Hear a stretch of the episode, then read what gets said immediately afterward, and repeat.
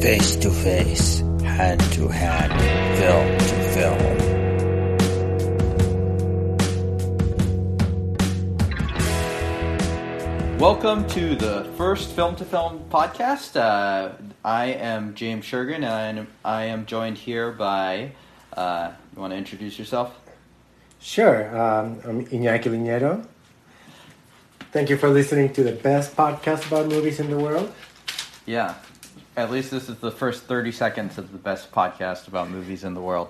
So today, for our first podcast, we are going to be talking about Mother, or in its Korean title, Ma Do, which sort of has a double meaning. It sounds very close to mother in Korean, as well as murder, which is not to be confused with Darren Aronofsky's Mother, which is a very different film than this one. Well, the exclamation mark is very important on... And the undercasing, all the undercasing. Yeah. As well as... Anyways, we won't get into that film. So this is the fourth film by Bong Joon-ho, and it's sort of an interesting crossroads. He's a director that's gotten a ton of acclaim recently, a lot of international acclaim, but I think both you and I knew about him for a while now. So it's interesting to sort of see him pick up and some people to start watching some of his older films. I don't think Mother would be the first pick for most people that are trying to sort of explore the backlog of Bong's films, though. But it was a well-received film at the time. It was released in 2009. It's rated on IMDb 7.8. It was a successful film. It made about $17 million globally, but compared to The Host, which was his previous film before that, which made $78 million, and Parasite, which made $266 million, I think it's comparatively looked at as a somewhat minor effort. It did win the Blue Dragon Award, which is the Korean Academy Awards for Best Picture and Best Supporting Actor for the actor that played Jin-tae. It was nominated for a bunch of those, and it won 3. So, definitely was acclaimed at the time in Korea. When do you first remember seeing this film? How many times have you seen it? You watched it recently as well, I think. Yeah. So, the first time I saw it, I think it was, I want to say back in 2012, if I'm not mistaken, or maybe 2013. My first impressions, as I said, this is one of Bong Joon-ho's lesser-known movies, and I definitely would say, it's way more subtle than his other movies. I mean, you got, as mentioned, The Host, Memories of Murder, Parasite more recently, and Mother is definitely a more subtle movie with more, I would say, I don't know, it's a little bit more of an intimate story that still has the broad picture and criticism, but so my impressions, the first time I saw it was, okay, this is more of a smaller movie in comparison to what I had already seen, but I did enjoy it, and I did think... I think this is one of his less funny movies. Yeah, I do think there is a sense of humor to it, and I think just about all of his films do have some sense of humor to it. But, it's called Murder / Mother, so there's a sense of humor, certainly a dark sense of humor to parts of it, but it's probably not as outright funny as The Host or even Memories of Murder for that matter, which... Or Parasite. Parasite. The first half of that film is insanely fun. It definitely takes a turn for being dark, but there's a sense of humor throughout that film, too. I don't know if I'd say Mother stands out as being particularly not humorful, but there's definitely, a few moments where I was laughing to myself a bit. Yeah, but, for sure. It is maybe comparatively a serious film. I remember seeing this film first in 2010 when it came out. I went to the University of Washington theater, or at least the theater nearby there. It was a year after I graduated, so I made the trek out there and saw it a couple times. I really enjoyed it at the time, too. I think a lot of Bong Joon-ho's films play really well on rewatch. So, but this time, when you had suggested we do this film for sort of the inaugural podcast, it'd been 4 or 5 years at least since I'd seen it for the last time. So it was really nice to revisit it. I really like this film. I think it's... I don't quite put it on the same level as Parasite or Memories of Murder or The Host, but I think it's a really well-done film, and it's rewarding, and I think you're right on about describing it as a little bit more intimate. It's kind of more of a rural setting, which I think you only really see in Memories of Murder. There's fewer characters to it. There's really centered around just that mother-son relationship, as opposed to sort of a collection of characters. Parasite, for instance, did a pretty good job of developing 9 or 10 characters, really. So compared to that, this is a pretty... it's a smaller, it's more intimate, and it's kind of an interesting contrast. But it actually is the last Korean movie that's not sort of international like Okja that he's done before Parasite. So 10 years apart, but yeah. Yeah, no, definitely. I mean, there's definitely... on a second watch, I was going to mention, I definitely found it more humorous than the first time I saw it. Because I remember the first time I saw it, I didn't think it was that humorous at all. Or, funny. But, I mean, yeah, the second time, I think I laughed a lot more. There are definitely... I mean, for whichever listener, hasn't seen these movies, all of these movies have a lot of comedy in it. Maybe, I mean, the one that has the least amount of comedy is probably the train one. I am blanking on the name, but... Snowpiercer. Yeah, I mean, that's the least funny one, but, I mean, generally speaking, all of his movies have lots of comedy in it. Yeah. I would say... And Mother definitely has more than Snowpiercer, but, on a second rewatching, once you sort of... start seeing the elements you didn't see before, you definitely appreciate it. So it's definitely a movie you gotta watch twice.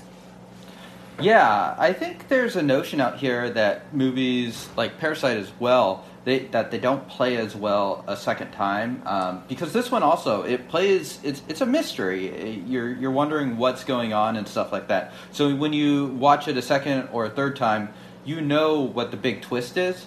So you process things just much, much differently. But I think his films do really well, even though like a big part of this film on the initial watch, it will just be inherently pretty different.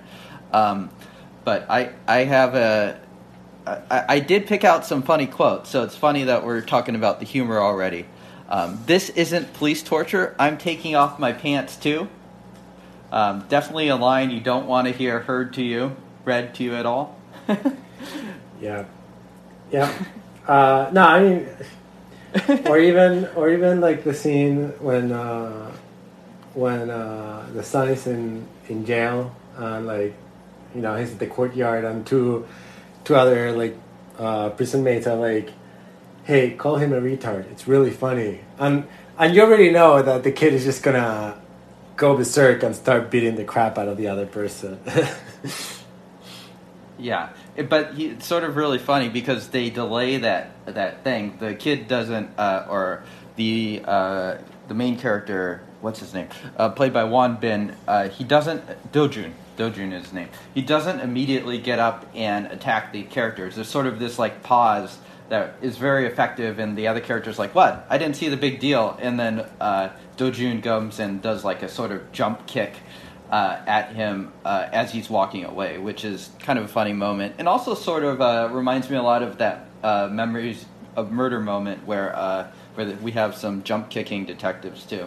Mm-hmm. Yeah. So, would you did you like this film? Would you recommend it? What's your general thoughts on it? I mean, I would definitely recommend it. I don't know if this would be the movie to start with for this director, mm-hmm. but. I mean, whether it's this director or just watching any Korean film, if you were to start with Mother, it's a fine film to start with. It's definitely a good mystery. You got some suspense. You really want to know who is the murderer. You really want to know what's going to happen. Speaking of which, this is a spoiler-filled podcast, so if you don't want to have the film spoiled to you, don't listen. Anyways, keep going. Just wanted to make that clear for our audiences. Correct. We talk about spoilers all the time. So, and we will be from now on. But I mean, as a movie, you really want to know throughout the movie who the murderer is. But once you find out, you really want to start seeing back what were the clues, if any, as well as, you know, there are a lot of little things that are planted at the beginning that, you know, makes you see that once you find out who was the murderer, which, screw it, I'll say it, it's the son. It would be Do-joon. Yeah. Do-joon. It's the son, Do-joon. You know, like, that's, it's definitely, it's surprising. One thing I was going to say about this movie that I also, that really strikes me is that no character in the entire movie is perfect. However, I mean, they all are deeply flawed. I would say the main character is the mother, who, interestingly enough, does not have a name. Yeah, that is interesting. I mean, it sort of is like Mother with Jennifer Lawrence in that sense. Oh, she doesn't have a name in that one either? Mm-mm. Oh. She's just called... Well, I mean, she's called Mother. So... Right. I would say kind of doesn't. Yeah, that was interesting, too. I couldn't figure out if I just missed the name or if it was... or if they deliberately don't name her, but I think you're right. I think they deliberately don't name the character. Yeah. Anyways, continue. So, yeah, no, it's... so, I mean... So everyone is flawed, including the mother. However, it is fun to. You still getting like you still. I mean, especially the mother character. You know, she's definitely endearing, and you know you sort of suffer through with her. The suspense in different moments, especially the scene where she's at. At Do-joon's friend, which I think it was Jin-tae. Yeah, Jin-tae. You know, when she's in Jin-tae's house. Incredible scene. Really good scene. One of my favorites of the movie. I had that jotted down as one of my favorite moments. Just the suspense in that. It really reminded me a lot of like sort of a Hitchcock film in certain ways. One thing I was going to say, this director does not like police officers and detectives at all. You know, the police, I wrote this down, the police have the distinction in this movie of, so they originally arrest the son, Do-joon, and you think they're wrong. It's like, it's framed in a way that we just think they're wrong. We think he's innocent. Right. And then when they release him, we know that he is actually the killer. So we manage to think the police are wrong for... like 99% of the movie. It's just like the police are framed as being incorrect in a way. Well, it's because they're incompetent. So that's the reason. Because at the end of the day, it doesn't matter whether or not they are correct on who they had. It matters what was the process to figure out who was the bad guy or who was the murderer, technically, right? And well, you see their process, and the process was. Hey, let's torture this handicapped kid, and you see that, and you're like, well, you're not gonna get the right answer if you do that. And even though they were correct, the way of doing it was wrong. Also, I mean, it shows how little they cared about the entire case because the only evidence they had was a confession obtained through basically. Kicking an apple off the kid's mouth and a golf ball with the kid's name written onto it, and that's it. And I mean, that wouldn't be enough for a murder. It's not torture if the police take off their pants too, Iñaki. Isn't that how the rules work? I mean, I think it's kind of remarkable in a certain sense, because he has another movie where it features a lot of police too. So you sort of see them similar, and it's similar but also different. When we see the murder scene with the young girl, I'm blanking on her name. They sort of go back to Memories of Murder in a certain way, where they bring on the forensics team and they say that they have been watching CSI and stuff and they know what they're doing. But in Memories of Murder, it's sort of they're famously incompetent, and the lack of just sort of infrastructure in that movie is really emphasized. But at the same time, the police in both films are sort of framed as incompetent in a certain way. And yeah. I think you're correct about that, and I think you're also, if you wanted to sort of, I don't know, build on that thought a bit, you could just see that Bong is, in general, just very skeptical of authority figures, mm-hmm. And of, the upper class, especially in Parasite. I he finds them lazy. Yeah. I don't know if I'm going to go for the entire upper class, but especially for police officers, they're lazy. They had their first murder in, you would say, since they remember, the first murder case, and all they want to do is find the easiest target to arrest with the least amount of effort, so they can go back and work in a burglary case. Well, they were right initially.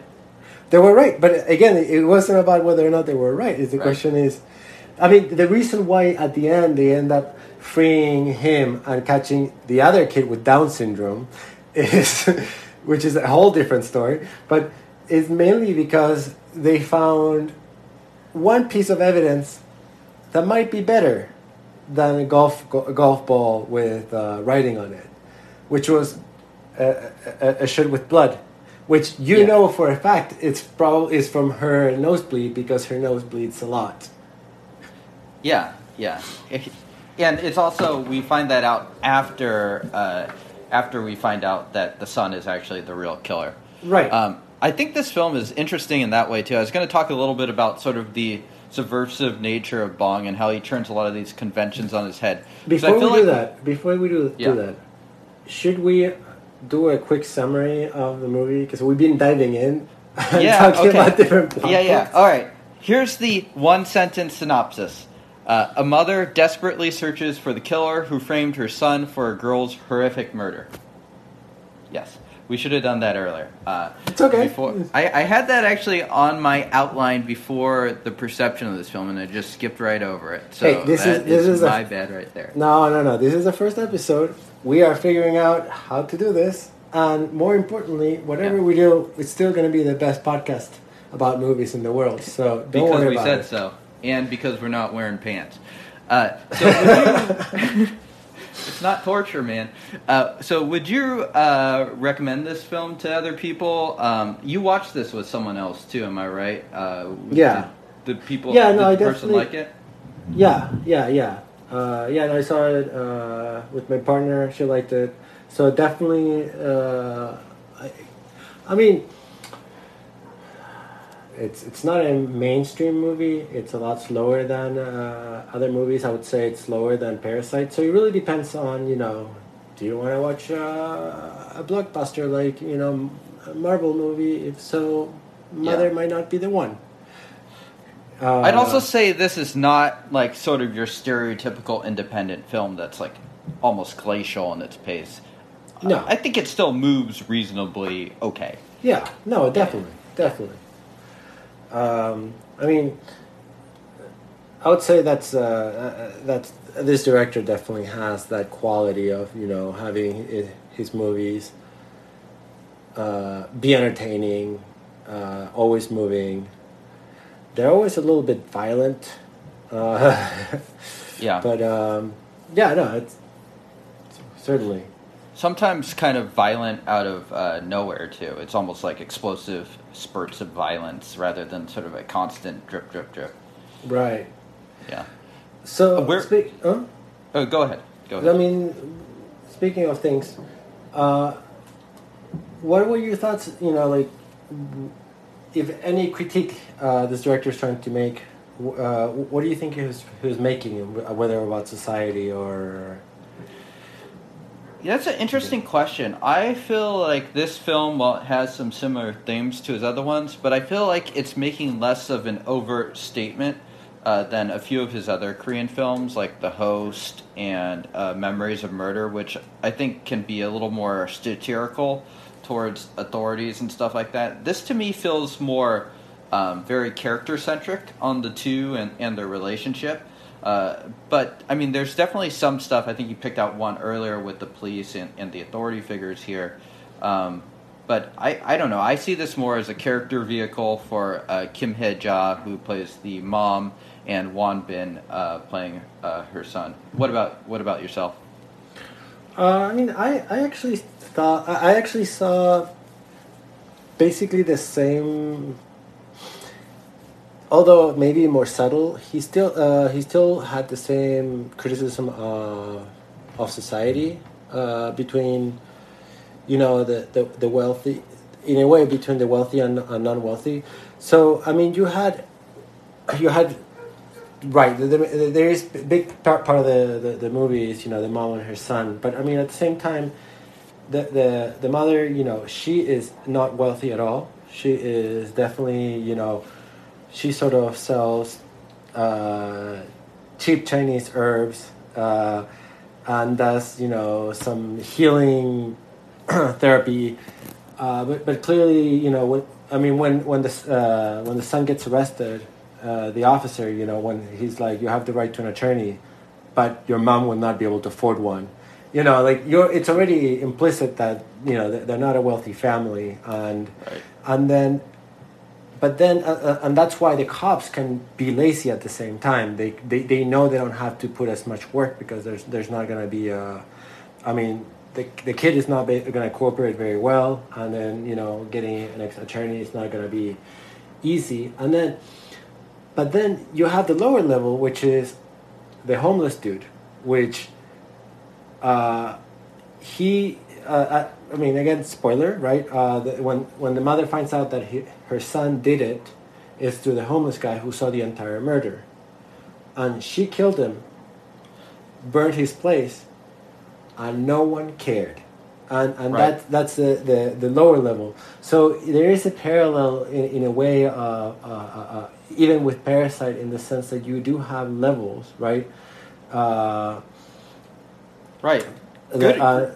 Yeah, great observation there. Yeah, I think it does parallel that too. I mean, Parasite in a way has a similar three levels to it as well. Anyways, and I mean, even the girl who was murdered, she was more on the mother level, which is people care about her murder, partly because she was placed on a rooftop, but also, but still, she was very poor. She basically had to sell her body for food, which was part of the plot of the movie.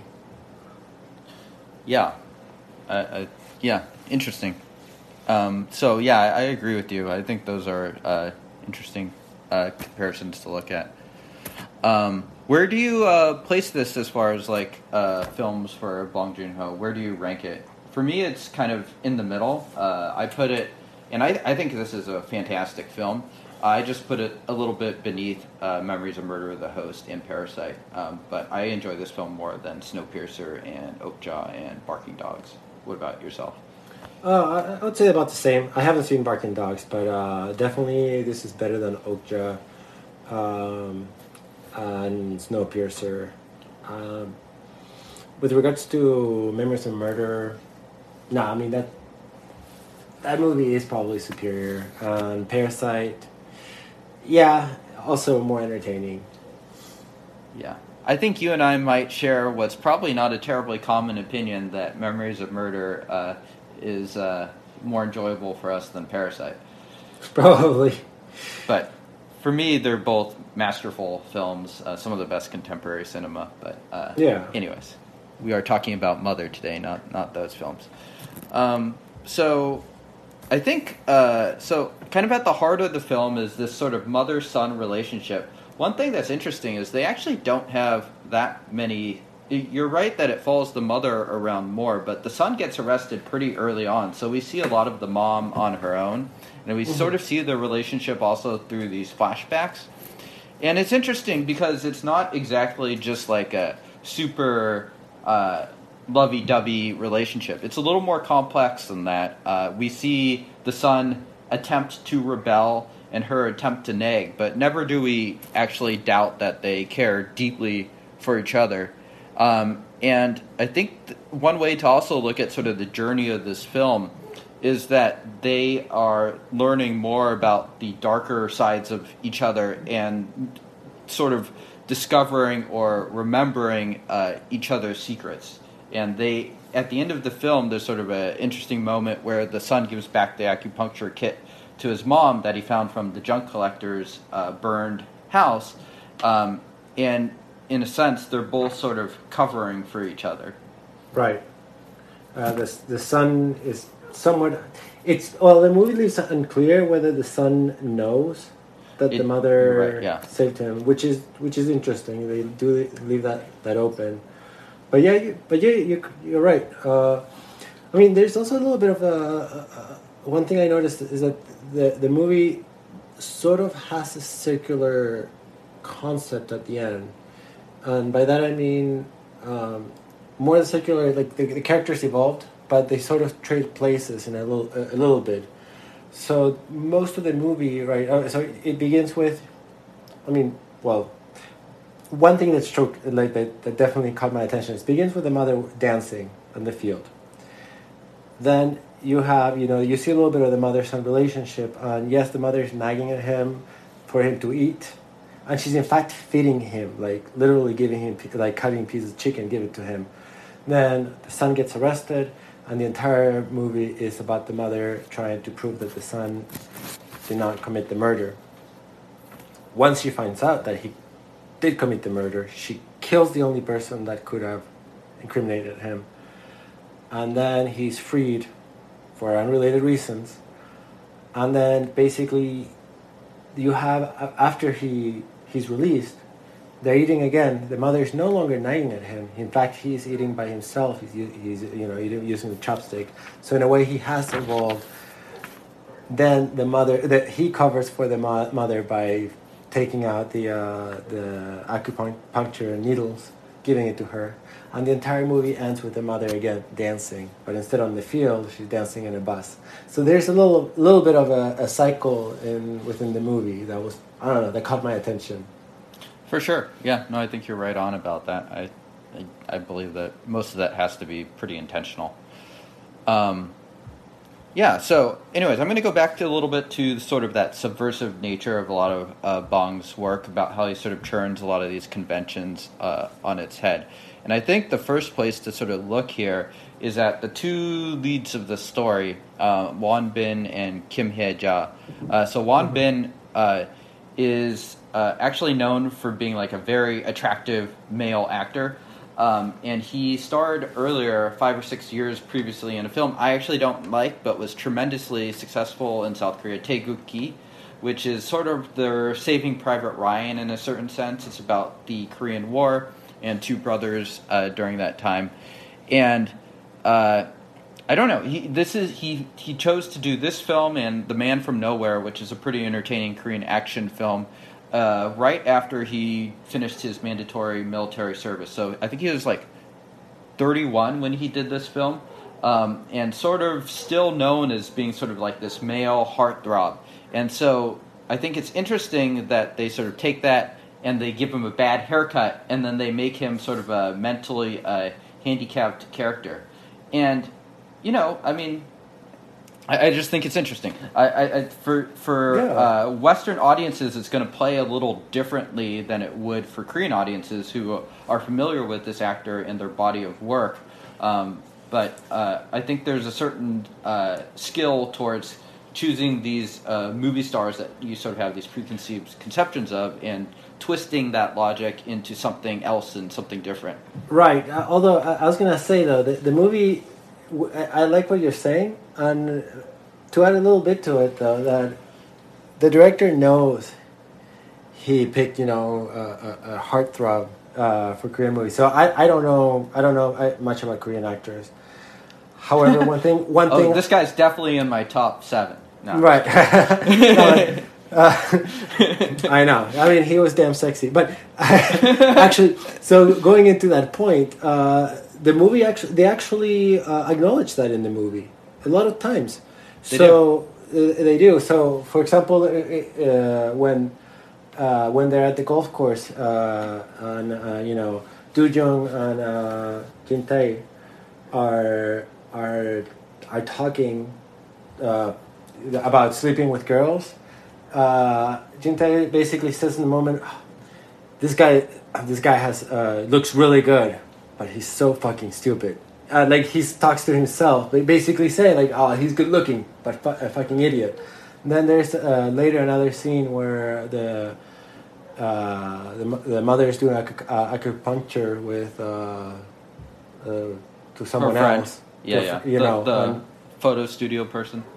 Yeah, I believe it was that one. I mean, basically, they're having a conversation about that. She was like, "Oh, with this treatment, you definitely will get pregnant." And she's like, "Really? I mean, I hope so." And she was like, "Yeah, this is treatment I had before I had my son." And then she was like, "Oh, your son," she basically says, "Oh, Do-joon, yes, he's so pretty." And the mom's like, "Yeah, he has my eyes," which is, I mean, basically everyone admits he's pretty, but he's fucking dumb. Yeah. And yeah. So I mean it's quite interesting in that sense. And the other lead, Kim Hye-ja, who plays the mom, so Bong Joon-ho would not do this film if she didn't agree to do it. So she is literally the centerpiece of the movie. She's in the title. This film would not have been made if she didn't agree to do it.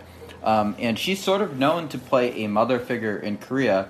I haven't seen much of her other work, but I did pull this out of, I think, Wikipedia, talking about one show which she's known for, Country Diaries, which she appeared for 22 years, is particularly notable for making Kim into a household name and cementing her image among South Korean audiences as an iconic, unconditionally loving, and self-sacrificing mother.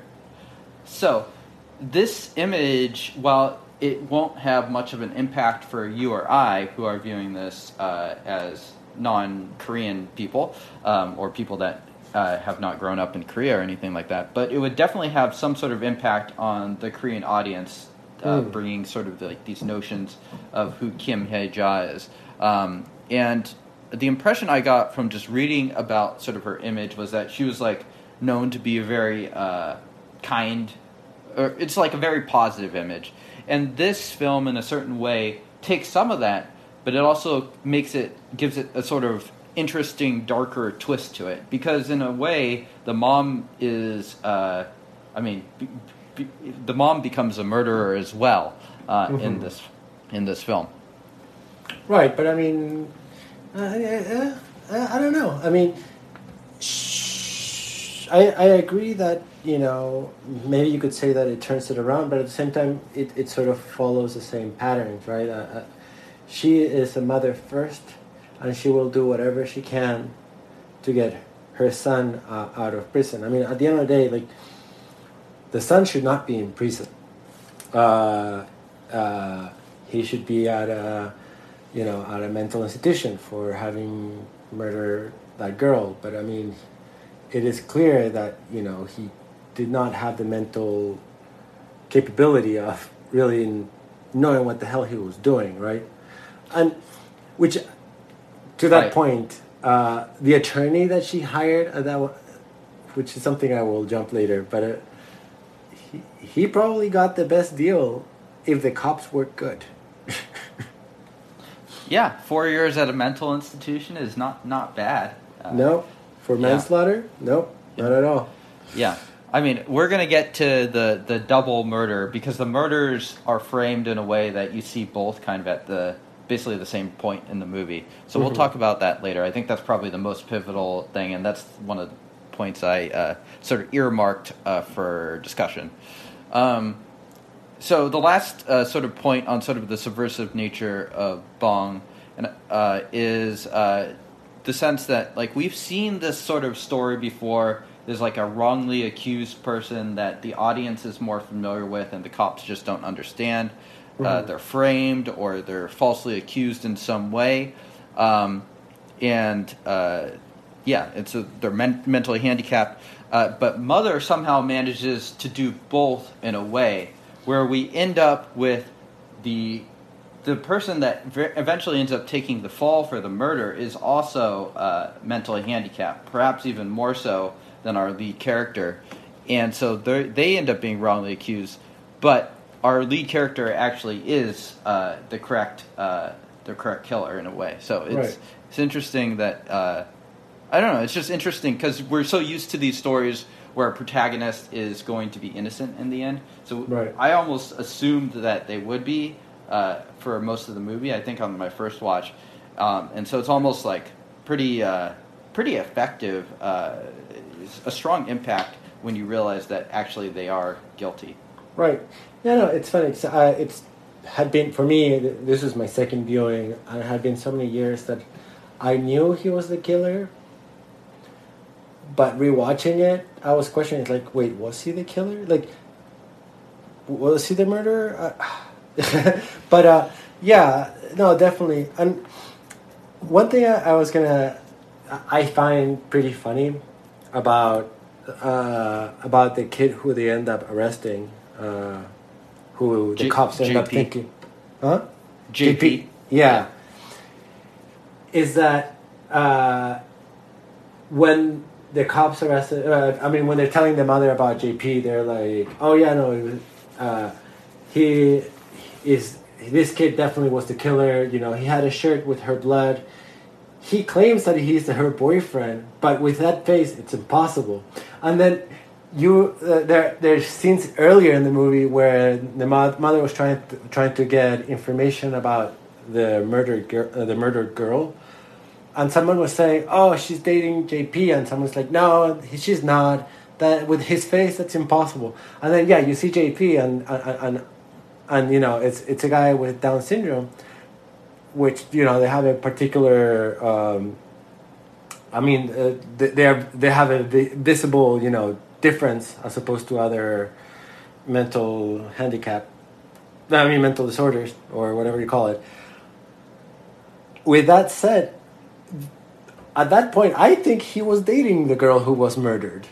Like, I think he was. He probably was. Which is even sadder because he's basically telling the cops the truth. Basically, it's like, I have this shirt because I was dating her and she bled on it because she had a nosebleed. And the cops are like, with that face? Mm-mm. And again, that goes into the whole point of, one, lazy, and two, a form of discrimination that is pretty interesting and terrible. Mm-hmm. Yeah, for sure. But also it's kind of comedic because, I don't know, I mean... Right. Yeah. I mean, it's also interesting to look at this film coming out because actually Memories of Murder and The Host also had prominent mentally handicapped characters. Well, The Host, debatably, I guess. You could talk about the father. I would say yeah. Debatably. But, like in Memories of Murder, that character also is falsely accused, mm-hmm. and they end up tragically dying in that film. So it's interesting to see him sort of go back to that. I think there is a danger in doing it too much, and I'm glad that Bong has stopped those sort of characterizations in more recent films. But it plays such a huge role in this film, it's sort of impossible to not discuss.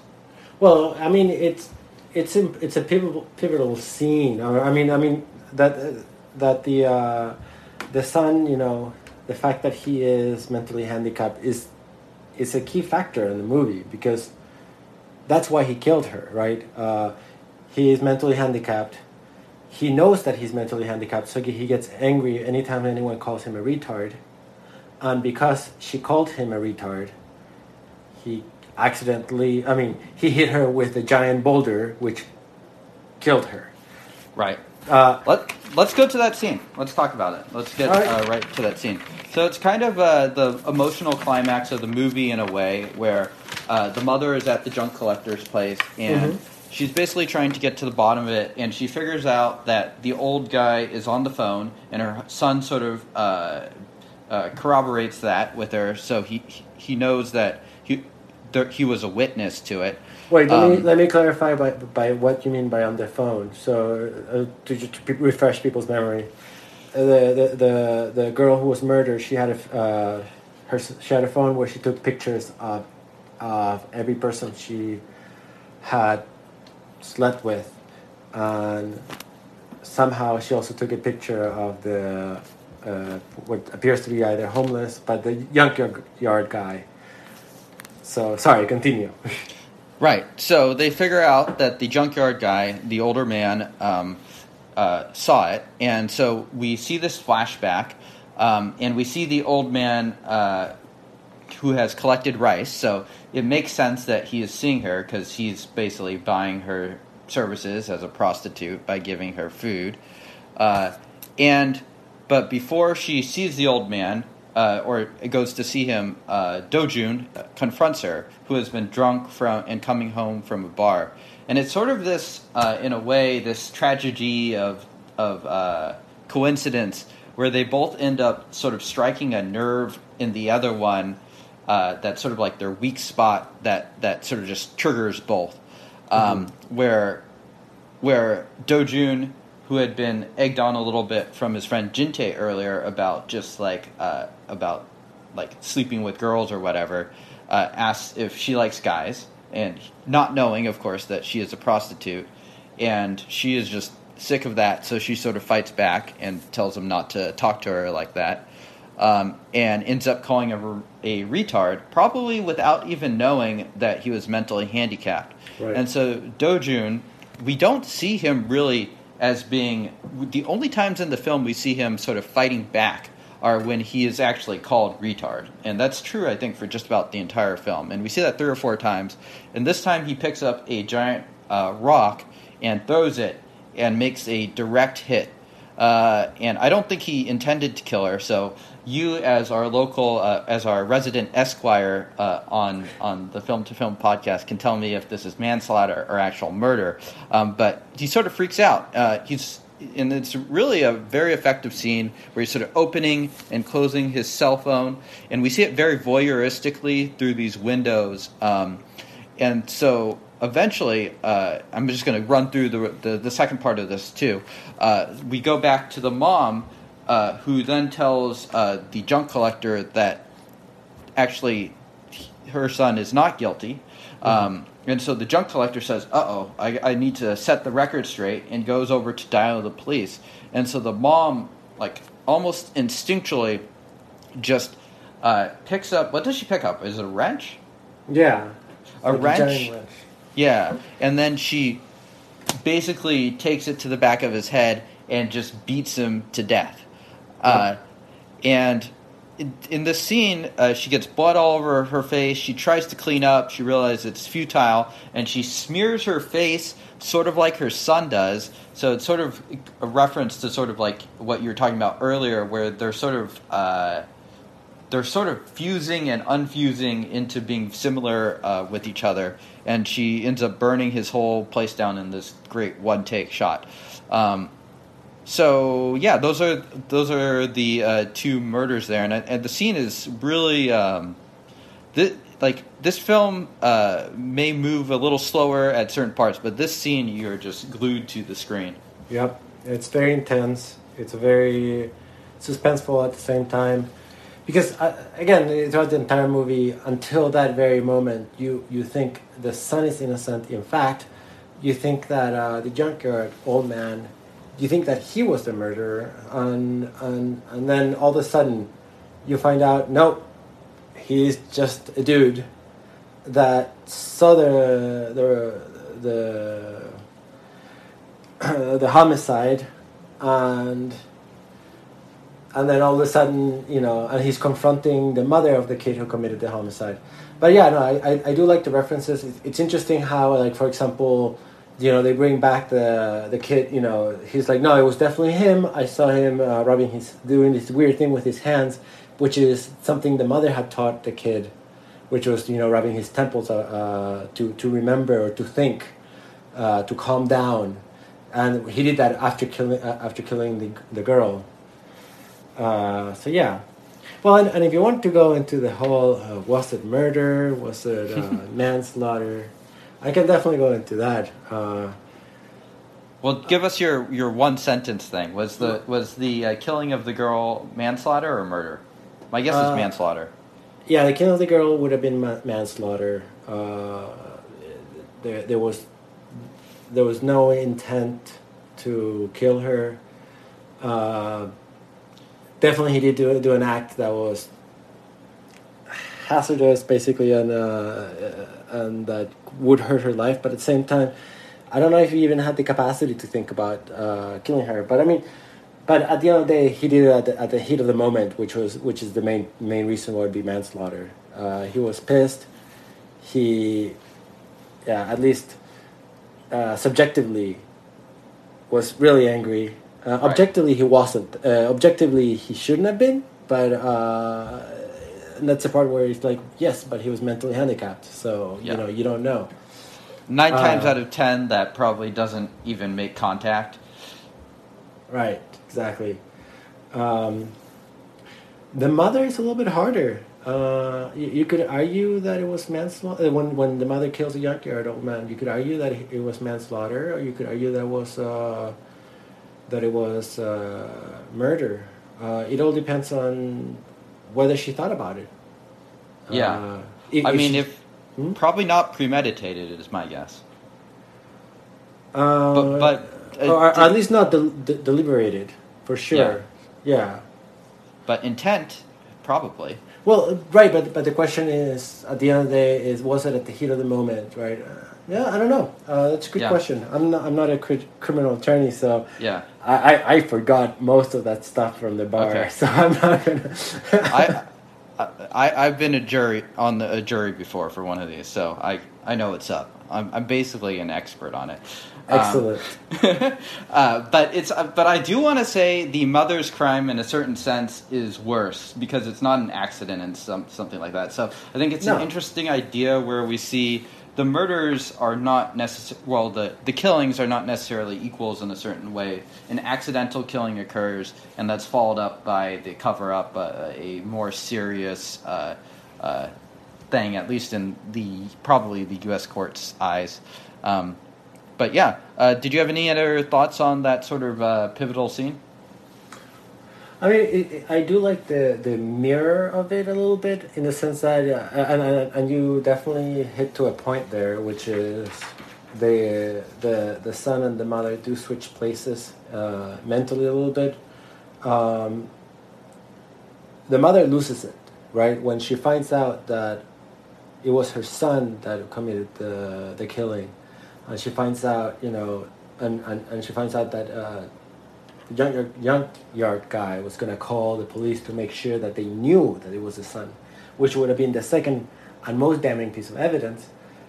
She loses it, she kills the man, and then she sort of reverts to almost a child, right? Like she's just pushing, in a way, to me, I thought, it almost seemed like she was trying to push the blood back into his head, kind of saying like, no, please don't die kind of concept. Yeah. Good observation, yeah. Because it was so futile to wipe up the blood at that point. Yeah, I don't even know if she was wiping the blood or she was trying to push it into his head, or she wasn't even thinking at that point. And it was similar to the son, which is he didn't know what to do after he killed the little girl. And at the end, which he explains later, he took the girl to the top of to the rooftop, so someone would see her, so they would call an ambulance. Yeah. I mean, and it's something that, like, everyone had not interpreted. No one had interpreted it that way. Like, Jin-tae had... Yeah. Jin-tae had said that it was, like, to show off in a certain way. It was, like, sort of an exhibitionist way to kill someone. But it was actually not exactly that. That's not what went through Do-joon's head. Right. Although you can tell that Do-joon knew what he did was bad. Because he could have called the cops. He could have dialed the equivalent of 911 in South Korea. And in fact, he thought about it because he kept on opening and closing his phone. Who do you think he was calling, actually? Do you think he was calling his mom or the police? I mean, those are the two candidates. Or Jin-tae, I guess. But my guess is not Jin-tae. I think he didn't... He knew that he had to call somebody. Yeah. But he chose not to. Yes. Which also could have... Because, I mean, we don't know when the girl died. She could have died right after the impact of the rock, with the rock. Or she could have died of, you know... bleeding hours later, and had he called the police or called, you know, even the mother, maybe that would have saved her. We don't know that. Yeah, I don't know. I mean, I guess it doesn't show. I mean, it shows it as if it's like a single blow and she dies, but it's all through sort of the memory of that older junk collector, so we don't actually know. Right. I mean, she could have been concussed, right? So she could have been completely out. And, I mean, you could drag her anywhere, but she could have been alive. And, right. You know.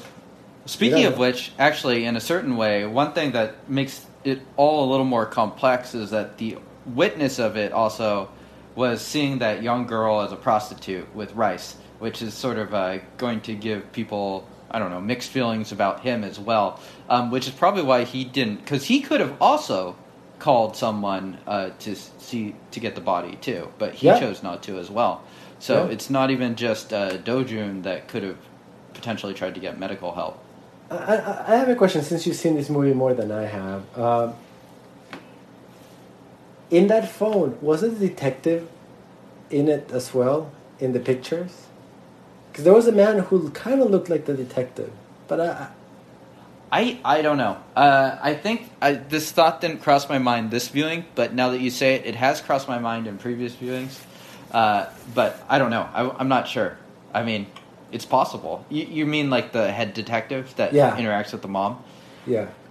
I don't know. That guy does have a distinctive look, so... Yeah, especially his haircut. Yeah. It's...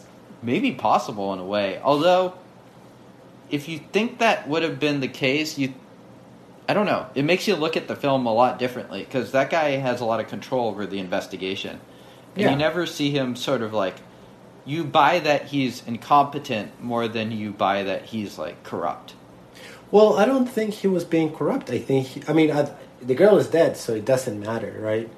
Well, it probably wouldn't be good for his career to be seeing a high school girl as a prostitute.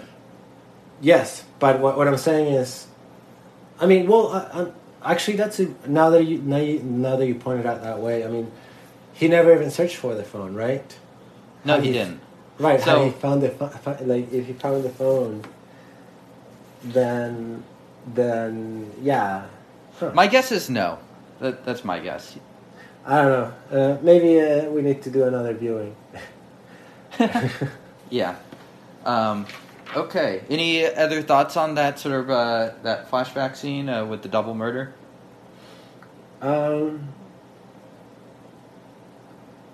No. Okay. The other notable scene I sort of had flagged here too was that scene you talked about earlier, where the mother goes to Jin-tae's place and she sort of sneaks in, and she ends up in the closet where she finds a golf club, which she shouldn't have, and she finds what she thinks is blood, but it's actually lipstick, and then she sort of gets stuck in the closet, so to speak, while Jin-tae comes home and has sex with Mina. And then she sneaks out in the end. And it's sort of a really suspenseful scene. And it's funny also, voyeuristic, and I don't know, it's interesting. There's a few scenes in here that remind me a lot of Hitchcock. I think it's almost his most Hitchcockian film, Bong's in a certain way, just the amount of suspense there. But that scene also is one where you really quiet down. It does a lot of work with just, like, I have that image of her walking over the water bottles and stuff, and it just being really, really quiet. She's trying to be quiet, and then the water starts coming out because she knocks one over, and it hits Jin-tae's hand. I mean, it's just sort of, that might be the image that sticks in my mind the most from watching this film. Really effective scene, too. I really enjoyed that part. Yeah, no, for sure. It's pretty intense. or not intense, but yeah, suspenseful, is, and it is very funny. It's overall, it's a very funny scene, because you're like, all right, what is she gonna do? Is she gonna watch them have sex? Oh yeah. No, they're having sex. How is she gonna get out? Nope, she's stuck in the closet. Did it remind you at all of the Parasite scene where they're stuck under that table and the dad and mom?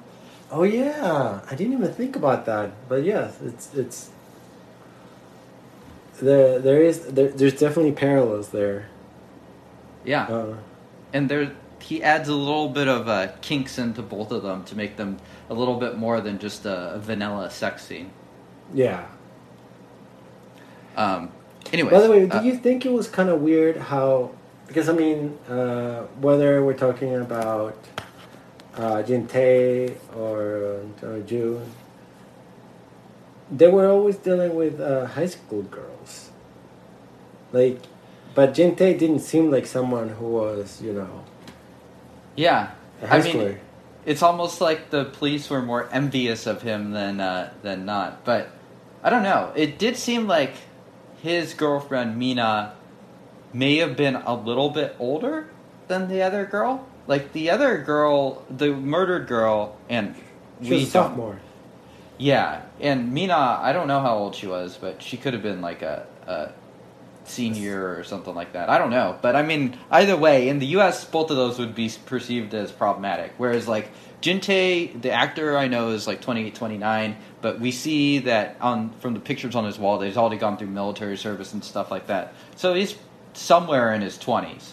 Right, like mid-20s. And that's something that also happens in Parasite, where you have the main son. Ah, yes, good call. Yeah, I didn't think of that. Yeah, because, I mean, again, the girl was, like, in her junior, maybe senior year of high school, and the son had already been in... Right. Like, he was in his mid-20s. Yeah. So, yeah, I mean, sure. I don't know if that's a Korean thing, or if it's something else. I mean, I can't help but think a little bit of, like, Japanese culture, where schoolgirls are a bit fetishized in a certain way, too. Mm-hmm. I don't know if it is... how similar or different it is. It's a little bit beyond my expertise. So I'm just going to say that. So I'm not sure. But it is an interesting thing. There's something a little bit perverse about watching it as a Western audience for sure. And probably the darker moments of this film have to do with like the fact that the victim of the crime had to prostitute herself just to like basically feed herself and feed her grandma's rice liquor addiction. Right. Actually, so... And the reason I was asking you this question is because you do see a lot of... I know you've seen a lot of, you know, Korean movies, and I was wondering if this is something you've seen with other directors or in other films. I feel like I've seen it more with Japanese films in a certain way. I think there is a cultural difference for sure between us in the U.S. and them, but I don't know. I gotta imagine it's at least somewhat inappropriate over there. One thing to also note is that they are in rural South Korea as opposed to Seoul, so it may be a difference too between sort of that scene versus like Parasite, where it is in Seoul. That's true. Yeah. The last point I had to talk about with the film before we sort of wrap up was just memory. And I think this is one theme that's sort of touched on throughout the film that is not actually a part of a lot of other Bong's films in a certain way. And there's a lot of just like trauma. We see through the flashbacks that the mother tried to basically do a murder-suicide with her son when he was like 4 or 5. Well, that was in a flashback. The son, that's explicitly stated, right? Yeah. Did I say something else? I meant flashback. No, I said it was not a flashback. Because a flashback would be if you know, they show you the scene of the mother killing the son, right? Here is more of the son after he got the crap beat out of, like, after they beat the crap out of him and in prison, the son tells the mom, oh, I remember something very important. Okay. You tried to poison me. Sorry, semantics. Okay. Yeah. Memory versus flashback. All right. So we see in the son's memory that the mom essentially tried to do a murder-suicide, but perhaps darkly, humorously, the mom chose to use not a strong enough dose, so they ended up just vomiting. And there, it sort of alludes to the idea that maybe Do-joon's mental handicap may have something to do with that. Yeah. So it may have something to do, some personal responsibility there for the mom. And so, obviously, the mom doesn't want Do-joon to remember this, but he ends up remembering it throughout the film. He ends up remembering it after the scene that you talked about. It just throughout the film, too, they're trying to get him to remember and to remember. But there's also the idea of forgetting as well. The mom, after he reveals that he knows that, wants to give him acupuncture to have him forget.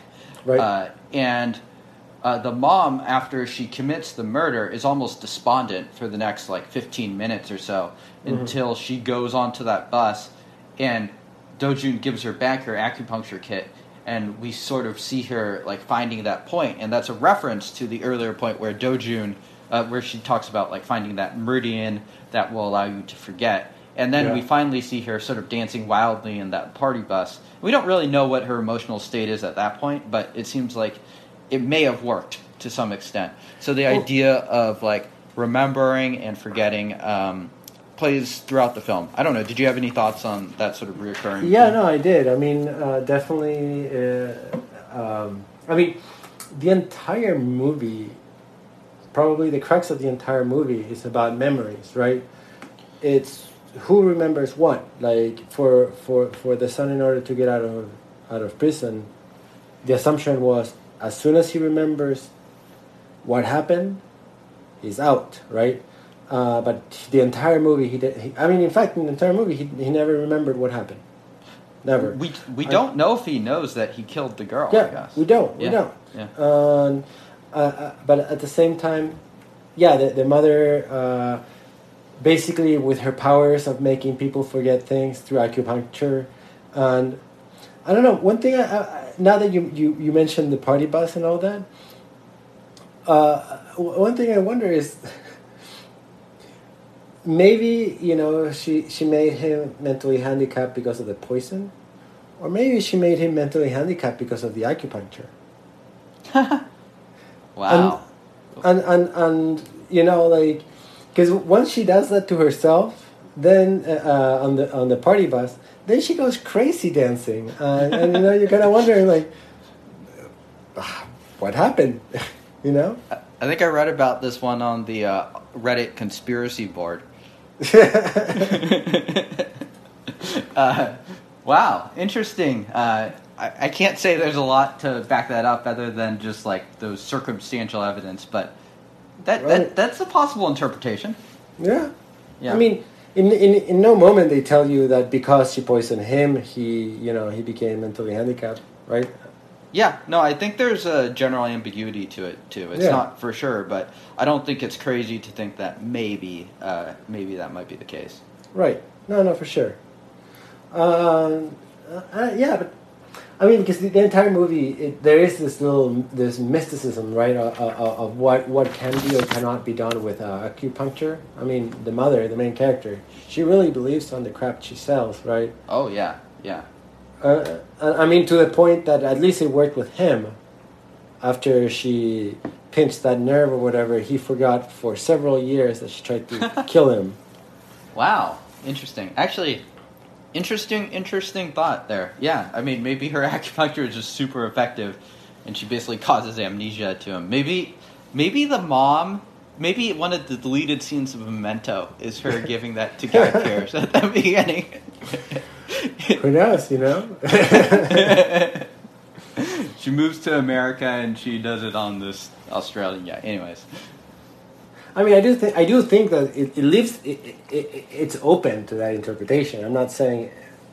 Yeah, no. I mean, it's one of the beauties of these films is there's all these like minor little details that are not fully explained, and I think to some people that could drive them a little crazy, the people that sort of want that. But there's a lot of ambiguity in characters, a lot of ambiguity in like what exactly has happened, and you don't need to know those things to enjoy the film. I think the film works great as just a murder mystery in a way, but they do add a lot to the richness of it, and I think they're a big reason why I love rewatching a lot of these Bong Joon-ho films. Yeah, definitely. So my last thing I have is what has sort of aged in this film. This film was released not so long ago, 11 years ago. I'd say the only thing for me that I had was the cell phones. The cell phones, like, definitely feel like they're 11 or 12 years old. And they're probably the only thing that sort of dates this film in that era, like the pervert phones and like the poop spinning and stuff like that. It's definitely like a product of sort of the that decade, 2000 to 2009. Yeah, I mean, definitely. Although I would say, like, now if they made it, they would just like have a smartphone take a photo. They wouldn't have to like mod these phones. True. I mean, I guess if we nitpick on it's definitely a nitpick. yeah, because I would put that on a nitpick more than anything else, in the sense that I agree. The phones are aged, and especially, I mean, if we're talking about one plot point was the pervert phone, which is, you know, the fact that like you had to physically modify a phone in order to make sure that it didn't have that picture sound when you took a picture, right? Yeah. So yes, I mean, that's the only plot point that aged. Because besides that, and I mean, I don't know how much of a plot point that is, and which is why I'm calling it a nitpick, but besides that, I mean, yes. It does play a major role in the plot. Cell phones. Cell phones play a major role. Yeah. I don't know if the sound, the pervert phone. I mean, yes, the character, you know, knows how to fix them, but you could have gone without it, and it wouldn't have taken much out of the movie. You know, like you could have had smartphones of today where all the pictures are silent, and maybe it would have taken out, you know, one string of dialogue in the movie. It would have worked. It would have worked fine. Yeah. Yeah. Exactly. Like, they wouldn't have had to have that storyline plot where she goes to that one girl and tries to mod the phones or whatever. She would have just had to find the phone. Well, yeah. I don't know. Maybe it would have worked the same. I don't know. But, yeah, I'd say most of this film holds up really well. It's only 11 years later, but... Yeah. No, definitely. Right. So we've been going for an hour or so. Do you have any last thoughts? No, I mean, it's a good movie. If you have a chance, you can watch it. This is no sponsorship of any services out there, but it is on Hulu right now. But yeah. I mean, but if Hulu wants to sponsor us and give us money, in fact, next time, let's not say names. It's in streaming. You will find it in some Hulu, Zulu. You will find it on some streaming services out there. Right now, if you have those, but if not, definitely your local library probably might have it, depending on what city you live in. If you're looking to just explore Bong Joon-ho's films, 100% recommend this one. Yeah, definitely. If you're also trying to learn more about Korean cinema, definitely a good movie to watch. In a way, one of the things that I do like about this movie, or Memories of Murder, or that type of movies, is because I feel like a lot of Asian movies that come to the U.S., whether it's South Korean, Japanese, etc., they're always focused on either martial arts or yakuza or some sort of gang-related topics. So this is more of a movie where you get to see. A mother trying to find whether to try to prove her son was not a murderer of someone in a small town in South Korea, and that's just different. Yeah, and there's a certain intimacy to it. It's not as sprawling as a lot of other Bong's films, so yeah, would definitely get my recommendation as well. So thank you all for tuning in to the inaugural Film to Film podcast. Mm-hmm. We hope to be releasing these episodes every couple of weeks or so, so stay tuned for the next one. All right. You guys have a good night. Stay safe. Don't catch COVID.